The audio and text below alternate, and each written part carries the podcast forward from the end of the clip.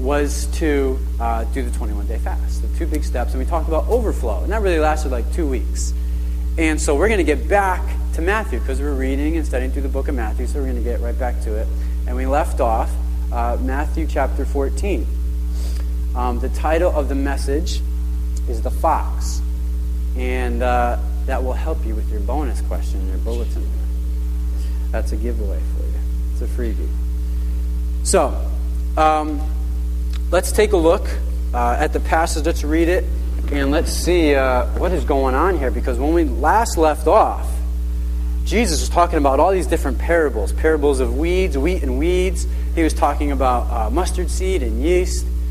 Uh, he's talking about hidden treasures and a pearl, parable of the net. He's talking about what the kingdom of heaven is like. And he just like explained it in so many different ways. And we looked at all of those ways. And he compared it to a lot of things that they knew about. And what happens is we sort of switch gears. Like we're sort of away from that scene, away from Jesus explaining and kind of giving, giving this commentary, these illustrations of what the kingdom of heaven is like. And now it's just, uh, we switch to a whole other area. And this is a very interesting passage. I'll tell you what. Um, in your bulletin was uh, King Herod. We mentioned King Herod. And I, I, had in my mind a certain idea, a certain view of this man. And um, there's actually four Herods in the Bible. It can get very confusing. Um, but the particular, uh, really any Herod at all, I had a certain idea and view in my mind that uh, I, I, thought was you know pretty biblical and pretty accurate. But we're going to find out this morning that uh, maybe I wasn't all that biblical and accurate, at least on one of the Herods. And um, his story is kind of a sad story, actually. Um, we're going to figure out that somebody could just, you know, hear the gospel, be around the gospel, even take part in the gospel, and be like so close to making that final commitment, and then just not do it. And just not do it. And you know, what are some of the reasons for that? Why does that happen? Well, we're going to figure out, particularly in his case, what the reason might be, because certainly are, are very different everywhere, and there could be a lot of different reasons, and you know, who knows what it might be. But for him, we get to study and glean and kind of take out what has happened. So we're going to look at three questions to help us look at this dynamic of almost committed. Almost committed. Three questions that we're just going to look at to say, how come he was almost there? Why didn't he just go all in? So, Matthew chapter 14, we're going to read that, and then we're going to flip over to Mark chapter 6, and that's where we're going to spend the bulk of our study time. But I wanted to read both so we can see how they contrast. So, Matthew chapter 14, verse 1 uh, says, At that time, Herod the Tetrarch, and we'll talk about that in a minute, heard the reports about Jesus, and he said to his attendants, This is John the Baptist. He has risen from the dead. That is why miraculous powers are at work in him. So, verse 3 says, Now Herod had arrested John and bound him and put him in prison because of Herodias, his brother Philip's wife. So you got Herod, you got Herodias. For John had been saying to him, It is not lawful for you to have her. Herod wanted to kill John, but he was afraid of the people because they considered him a prophet. On Herod's birthday, the daughter of Herodias danced for them and pleased Herod so much that he promised with an oath to give her whatever she asked. Prompted by her mother, she said, Give me here on a platter the head of John the Baptist. The king was distressed, but because of his oaths and his dinner guests, he ordered uh, that her request be granted and had John uh, beheaded in prison. His head was brought in on a platter and given to the girl who carried it to her mother. John's disciples came, took his body, and buried it. Then they went and told Jesus. So interesting, right? So you look at that right there, and you see Herod kind of as this guy really kind of gets called out, doesn't like it, orders John to get killed, and then the disciples come and kind of take his body. So now Mark gives us a little bit more of an insight to this guy Herod and exactly what was behind this decision of getting John uh, and killing him, because it kind of seems to be in this passage to be kind of fast and, and simple and clear cut. But there's actually a little bit more to the story. So if we go to Mark chapter 6, and that's where we're really going to hang out. Verse 14 says, King Herod heard about this, for Jesus' name had become well known. Some were saying John the Baptist has been raised from the dead, and that is why miraculous powers are at work in him. The last passage started off like that too. It's sort of like this preface. There's something going on here. We'll, we'll talk about what that is in a minute. Others said, Is he Elijah? And so others claimed he was a prophet, like one of the prophets of long ago. But when Herod heard this, he said, John, the man I beheaded, has been raised from the dead. For Herod himself had given orders to have John arrested, and he had him bound and put in prison. He did this because of Herodias, his brother Philip's wife, whom he had married. For John had been saying to Herod, It's not lawful for you to have your brother's wife. So Herodias nursed a grudge against John and wanted to kill him. But she was not able to because Herod feared John and protected him, knowing him to be a righteous and holy man. When Herod heard John, he was greatly puzzled, yet he liked to listen to him. So finally, the opportune time came. On his birthday, Herod gave a banquet for his high officials and military commanders and the leading men of Galilee. When the daughter of Herodias came in and danced, she pleased Herod and his dinner guests. The king said to the girl, Ask me for anything you want, and I'll give it to you. And he promised her with an oath, Whatever you ask, I'll give you, up to half my kingdom. She went out, said to her mother, What shall I ask for? The head of John the Baptist, she answered. At once the girl hurried in to the king with the request, I want you to give me right now the head of John the Baptist on a platter. king was greatly distressed, but because of his oaths and his dinner guests, he did not want to refuse her. So he immediately sent an executioner with orders to bring John's head. The man went, beheaded uh, John in prison, uh, and brought the head back on a platter. He presented it to the girl, and she gave it to her mother. On hearing this, John's disciples came took his body, and laid it in a tomb. So, in this particular passage, we get a little bit more of an insight into Herod and to this woman, Herodias, because she plays a very big part in all this. And maybe we might not have seen that if you just read Matthew um, chapter 14. She has a really significant part. She's actually calling a lot of the shots here. Apparently, King Herod isn't too much of a man, really. So, exactly what is going on here? Both passages start off with, well, I killed John the Baptist, and so this must, you know, this, I killed John the Baptist. He must be coming back again. That's how all these miracles and uh, all these radical things are taking place. That's like the preface, how, how, how each part starts. Because at this time, Jesus had sent out the 12, the apostles. He like prayed over them, blessed them. He said, listen, go out. I've given you what you need. Uh, you're going to heal people. You're going to cast out demons. It's going to be incredible. It's going to be amazing. Don't bring anything with you. God will provide what you need. Some people are going to hate you. They're even going to try and kill you, but go forth. If they don't take your message, then just move on. So he does that. They go out. They transform this town, this area. Word gets back to Herod. And he's like, What?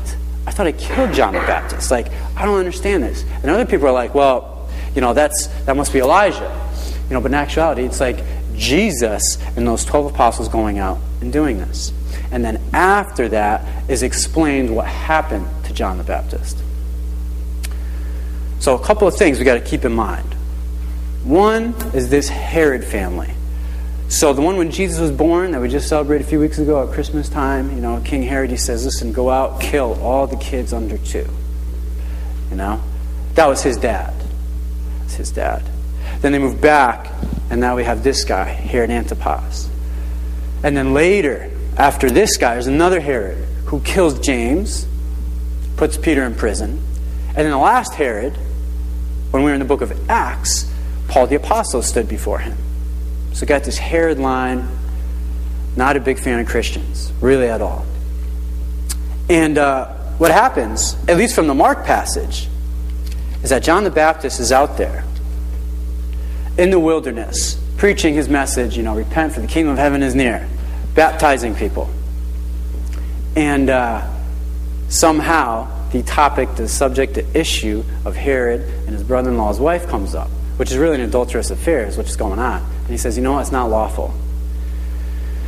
And in Mark, it doesn't say that, you know, Herod sent for him, Herodias sent for him. She's like, and she nursed a grudge, you know, against this guy. And uh, she wanted to kill him. And so just sitting on it, stirring it over. How can I do this? How can I get this guy? Well, first step is get him in prison and wait for an opportune time. She gets her opportune time, has her daughter do a dance, really sexually like explicit type dance. He, of course, he's a big fan, third ball. And then, uh, and that just gives you an idea, like it's her daughter. You know what I mean? Like, freak show. So that happens. And then, uh, you know, he says something stupid. He knows he says something stupid. But then again, he's more afraid of other people than actually standing up in courage to make the right choice.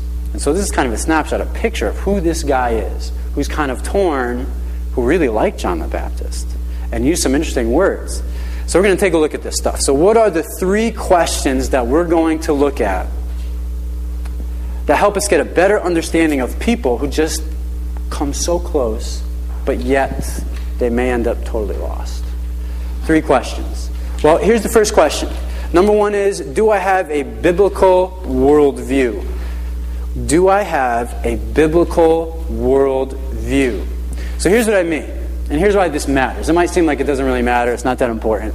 Um, but uh, here's what I'm talking about. So worldview, that's like the framework. The, like everything we see, a lens, like you see the guy, you know, this uh, uh, magnifying glass. It looks like the guy from Where in the World is Carmen Sandiego, doesn't it look like that guy? Um, you look through the lens, and that's the way you see the world.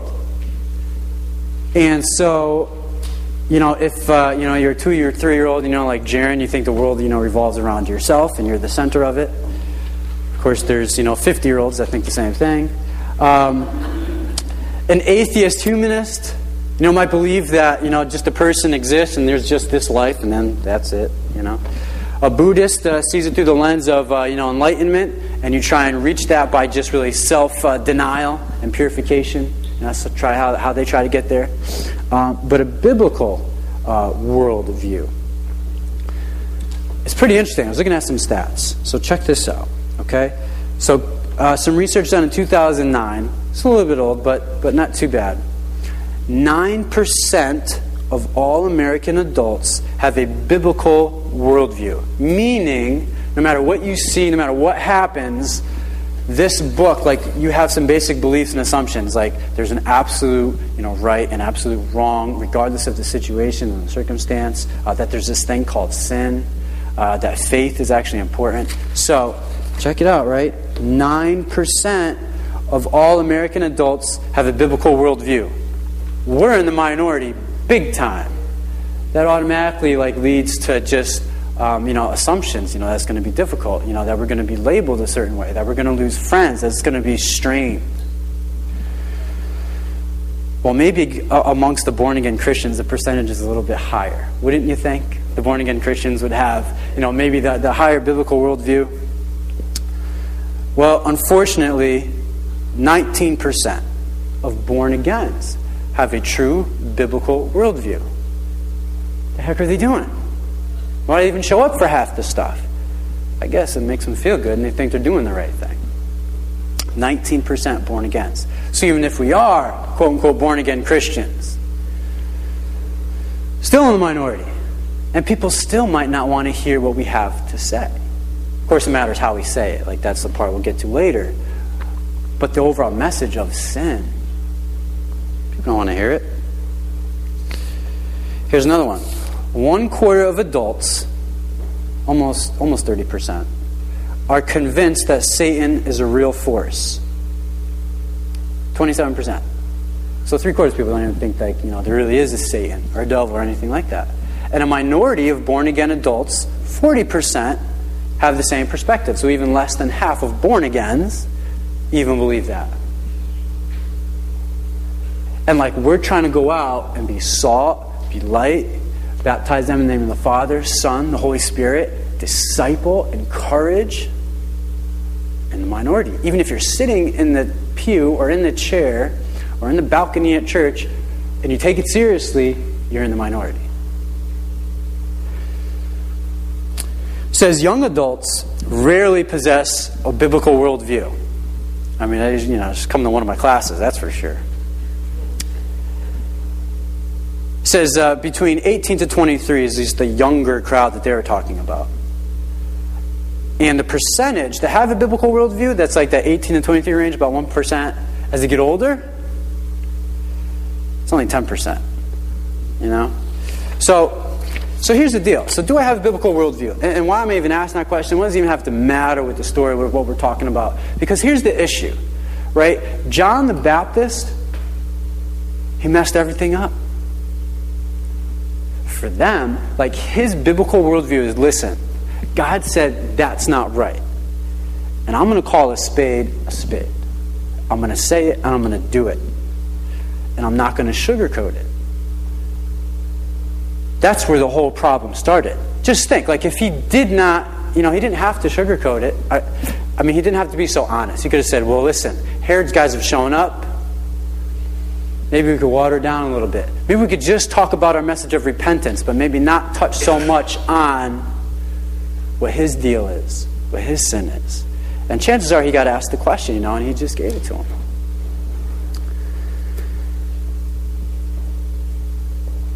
See, what happened, and what I was thinking about, was that John the Baptist was confronted with a situation in life where God's word was completely opposite of popular accepted opinion. That's the situation he was in. What God said was completely opposite with what was going on. In fact, he could even be intimidated out of maybe still saying the truth. And usually, I think when that happens for most of us, I think avoidance somehow creeps in as an option, sugarcoating creeps in as an option, denial, just water down a little bit. I think very rarely does stand strong maybe coming as an option. And if there's, you know, only a few percentage of people that even hold to a biblical worldview, well, you're really not going to be liked. We're really not going to be liked. So the question, you know, what makes it difficult for us to like hold on to the biblical worldview? And I should say, before I get much further, is that in order to have the biblical worldview, like we got to know something about the Bible. That's sort of an assumption. So, like, that's a part of us that we have to continue. And everybody's at different places, you know, with the Bible, understanding God, understanding His grace, understanding His love. But the idea is always move forward, always move forward. Shouldn't be at the same place for like, you know, 10 years. It's not a good thing. Right? Should always be moving forward. So, what makes it so difficult? Why can't we just hold on to this biblical worldview stuff? Well, we could lose some friends. We could offend important people, much like John the Baptist had going on. We could be labeled as judgmental or not accepting. And in 2013, tolerating and accepting every behavior is more like the right, acceptable way to do things now You tolerate it, you accept it, and you say, yeah, okay. I mean, the hot button issues, right?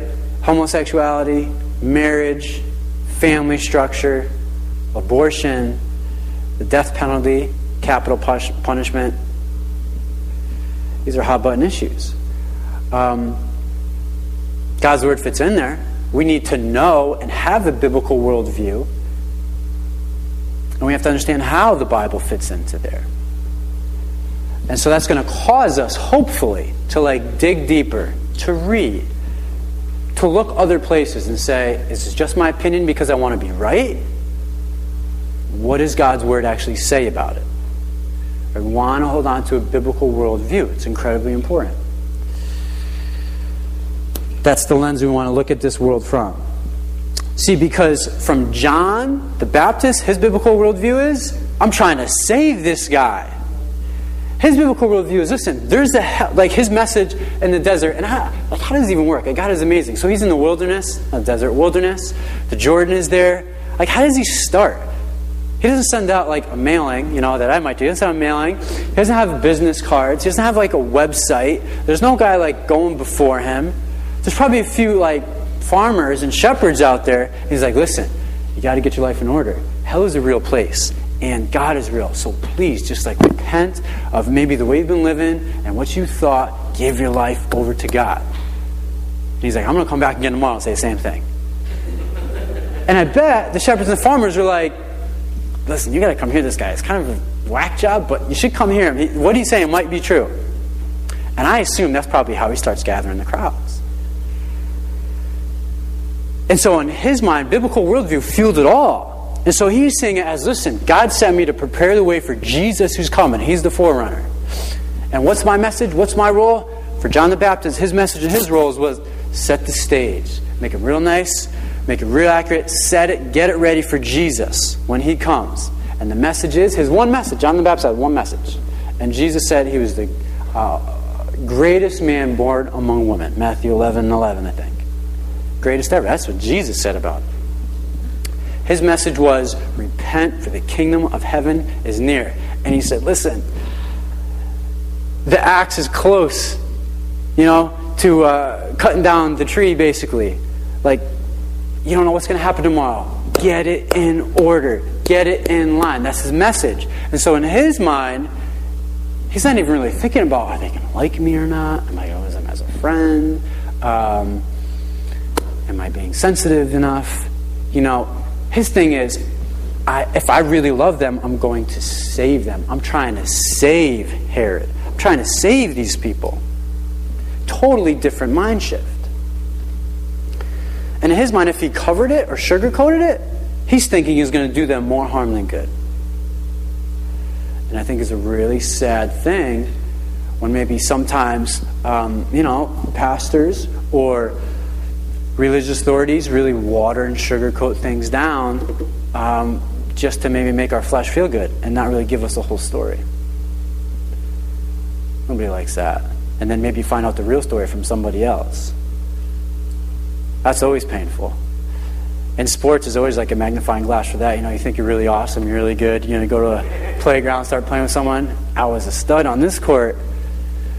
Let me take you to this court. Like, doesn't work out, you know, and then it's not a good thing. So we have to hold on to that biblical worldview. That's where the whole thing started. John the Baptist saying, hey, listen, it's not lawful for you to do that. It's not. So now, since he does that, there's a response that's got to happen. So the second question is how do I respond to truth that stings? How do I respond to truth that hurts? And maybe as we say that, you think of instances or situations in your own life that's like, well, I don't know if I want to brag about that. When it's a truth for someone else, and they got to get something else right, and they got to fix something, we might be a little eager to help them. Um, but when it comes to us, you know, we might not be uh, so eager, and we might even try uh, and ignore it. And for Herodias, so that's the issue with Herodias. Verse 19, here's her response. Herodias nursed a grudge against John and wanted to kill him, but she was not able to. That was her response. She nursed a grudge, she had bitterness, she had resentment, so much so that she wanted to kill him. And even if she couldn't get her little dirty fingers on him and kill him herself, she was going to try and figure out a way to do it and to make it happen. And when you really hate somebody, that's like what's feeling it. I don't care what bad comes to them, I want to make sure they get it.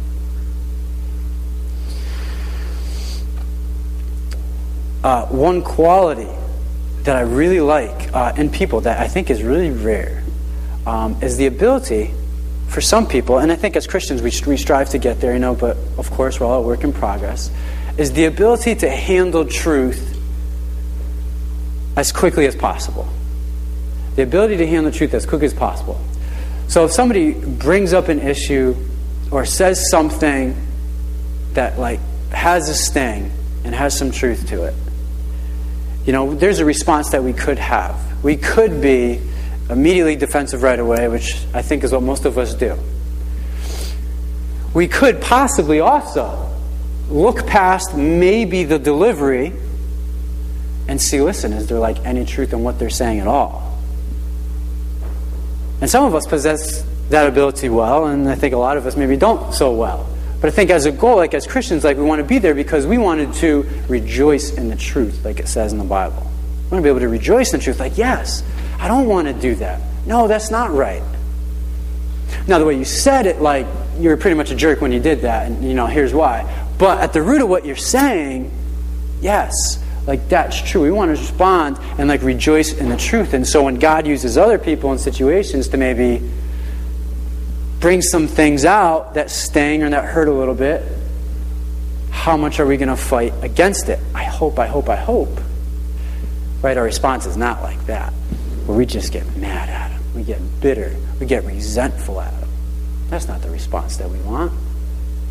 Because we know that God is constantly trying to make us into the image of His Son. And He's trying to burn off all this stuff that He knows is going to trip us up and make life difficult for us. And then when He brings it in front of our face, and we're like, nah, you know, we don't want that. It's like, no, but you asked me, like, to do this. You know, you sing these songs, you say these prayers of God, work in my life, and, you know, do what you want to do, have your way, and then he brings things forward and says, listen, you got to deal with these so I can bring you into these particular areas. And then what are we going to do? Sit back and say, ah, they're a bunch of jerks. They don't know what they're talking about. Right? We don't want to do that. And then, worst case, obviously, something like Herodias. So, obviously, she has a bad response. So, the third question is going to be Will I be courageously committed to Christ? Will I be courageously committed to Christ? That's the last one here. And that's, I think, the biggest issue in all of this. You know, it's a picture of the movie uh, Courageous right there. Uh, we're going through that in our uh, men's study. Um, great movie. Yep. If you're looking for a movie to watch, I would definitely watch it. Um, really good look as far as, you know, just men stepping up, being courageous in the right ways. Throughout this entire passage, there's a big, stark contrast between two guys that are really kind of like playing center role here John the Baptist and Herod. See, John the Baptist stuck up, had the biblical worldview, and is like, I don't care what it costs me, I got to do it. And you got another guy who's continuously influenced by others and is just looking to compromise. Stark, starkly different. John the Baptist being courageous, Herod really being a compromising coward. Or in Jesus' terms, calling him a fox because he's a sly, crafty, sort of manipulative, deceitful kind of guy who wants to get what he wants because he's just really a selfish guy. When you, when you read about this man, he was into pleasure. He just wanted what he wanted. And it didn't matter what he had to do to get it. In fact, he was married, he had a wife. His. Uh, his stepbrother's wife is what he was into and who he's having an affair with. And he's like, well, forget her, you know, I want her. And so just a sick guy. And then you can tell he's into, like, you know, her daughter dancing and offering her up to half the kingdom. Compromising coward. Look at these words that Herod used. So this is the part that really stuck out to me when I was saying before. I was like, man, you know, when I think about Herod, pretty much all the Herods, all four of them, I think, man, just, you know, Bad people. Just bad people. And God was like right there. Some people might think, man, you were alive when Jesus was around, John the Baptist, this whole thing was rolling, and these guys did nothing but fight it and just kill people off. This guy may have been close. He may have been close. Let's take a look at these words used here. In verse 20, so Mark 6, verse 20. Says, because Herod feared John, he feared him, which means he respected him, right? He protected him. You don't do that if you just want to kill this guy right away, right? And we might get that thought if you read just Matthew. He feared him, he protected him. What else did he think about him? He thought he was righteous, he thought he was holy. He liked to listen to him, and he was greatly puzzled. Doesn't sound like a guy who's really all out now hating this guy. He didn't mind being around the gospel message, what he had to say. He would even protect him to make sure he wouldn't die. There's a recognition that what he was saying, like, man, this is true. Like, this is coming from another place. But unfortunately, Herod missed the kingdom because he feared John more than he feared God. He feared like the person delivering the message, you know, more than he actually maybe feared God and what the message actually was all about. He missed it. And I think for us, this is the biggest part. Because Christians, right, we have to be courageous. Have to be. H A V E, we have to be. That's the way Jesus did it. Like, that's the, essence of Christianity. Like, that's the cross. It's, uh, you know, something laying before us being scared, maybe not wanting to do it, but then having the courage to say, ah, yes, I am scared. I don't know what's going to happen. There is doubt. There is frustration, but I'm going to go. I'm going to do it. I'm going to go and I'm going to do it. Right? Courageous. We have to be. And of course, we're all, again, a work in progress on that scale. But I hope we're taking steps towards it. I hope it's in our minds that, okay, 2013, I'm going to be more courageous than I was in 2012, and more courageous in a way like for Christ. You know? It came easier for John the Baptist because his heart was secured and centered on the Father.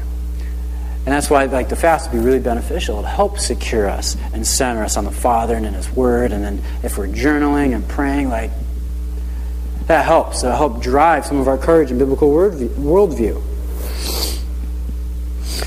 And courage is certainly found in avoiding sin and trying to stay away from it. That's for sure, and I think a lot of people would say that. But courage is also found in sticking up for and maybe being involved in injustices, difficulties, and trials. Like sometimes we got to face stuff head on. Sometimes that's the deal. That's not always the fun one either because that causes the conflict and maybe some potential loss on our part.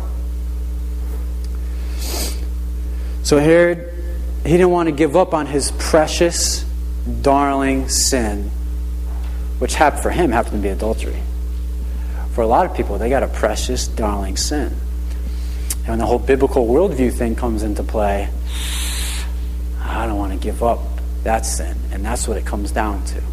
That's what it comes down to in many ways. And this is where compromising Christians fail. Because almost saved is still totally lost.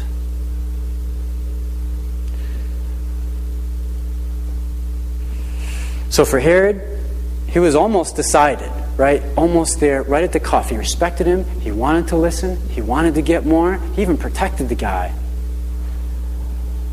But what stopped him was others and his own sin. He loved his sin. He loved, you know, his relationship, you know, with Herodias, and other people influenced him too. Like we read right here. It says in verse 26, the king was greatly distressed, but because of his oaths and his dinner guests, he didn't want to refuse her. Like that's what mattered to him. You know what he said and what other people are going to say about him. He had his chance to shine. He really did. And unfortunately, he missed it. So, Ray, we had three questions to help us look at how we can be almost there and struggles that happen along the way. So, the first question was Do I have a biblical worldview? You know, how do I respond to a truth that stings? And am I going to be a committed, courageous Christian? See, it's pretty interesting. You can look at this from another angle too. If from God's perspective. Like what if, knowing like who God is, Herod, four Herods, and arguably the most important time in history, ruling. What if God was actually trying to do all that he could to try and save that family and get them in heaven. What if, right? There's a pretty darn good chance of that, just because of the way we know God in his heart. And then he brings in John the Baptist, and then he like pretty much almost brings him into his house. And he hears the message. And this is only Herod number two. Like everything could have been set on a whole other direction if he grabs a hold of Herod Antipas, the fox. Could have changed his family radically. Could have been amazing. Could have. Could have.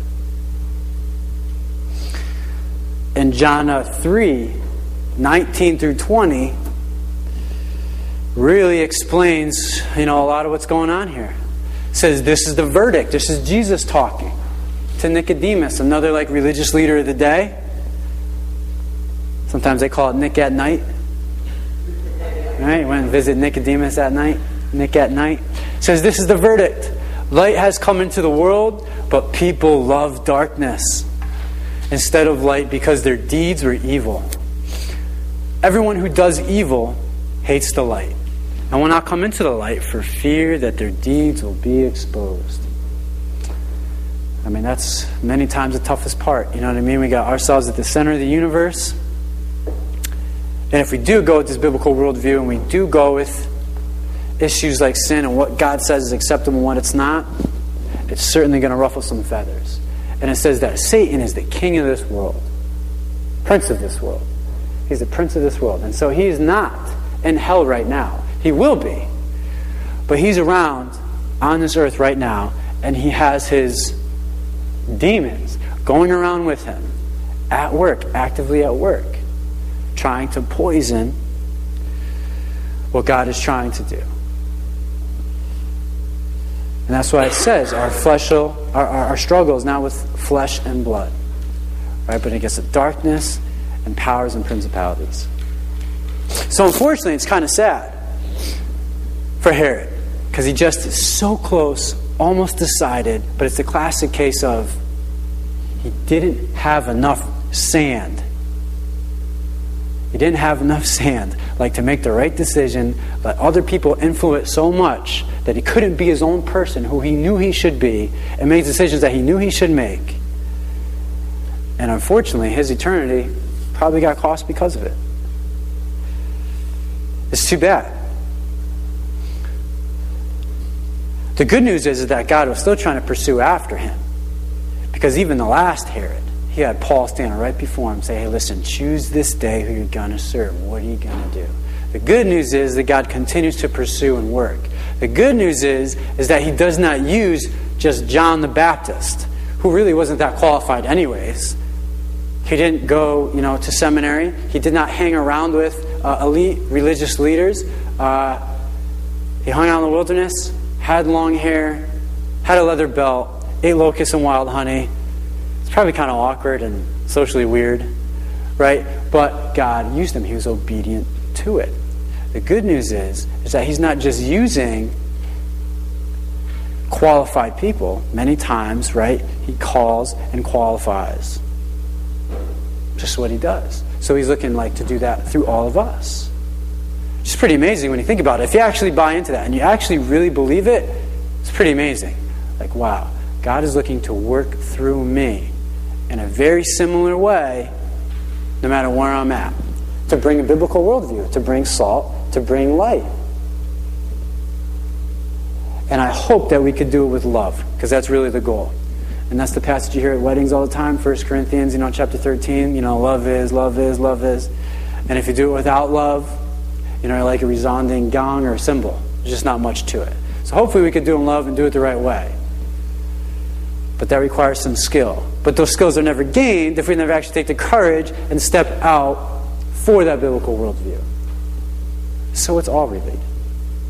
So what we'll do is we'll uh, sing and uh, close uh, the Amazing Grace because I think that song is uh, you know just perfect about how God is continually working and searching, and people like in our area, in this town, in our families, He's looking like to work through us, to work through us, pursuing after them. Knowing that it's going to be incredibly difficult, knowing that there might be Herods. So we're going to uh, uh, stand and sing that, and then we'll close in prayer.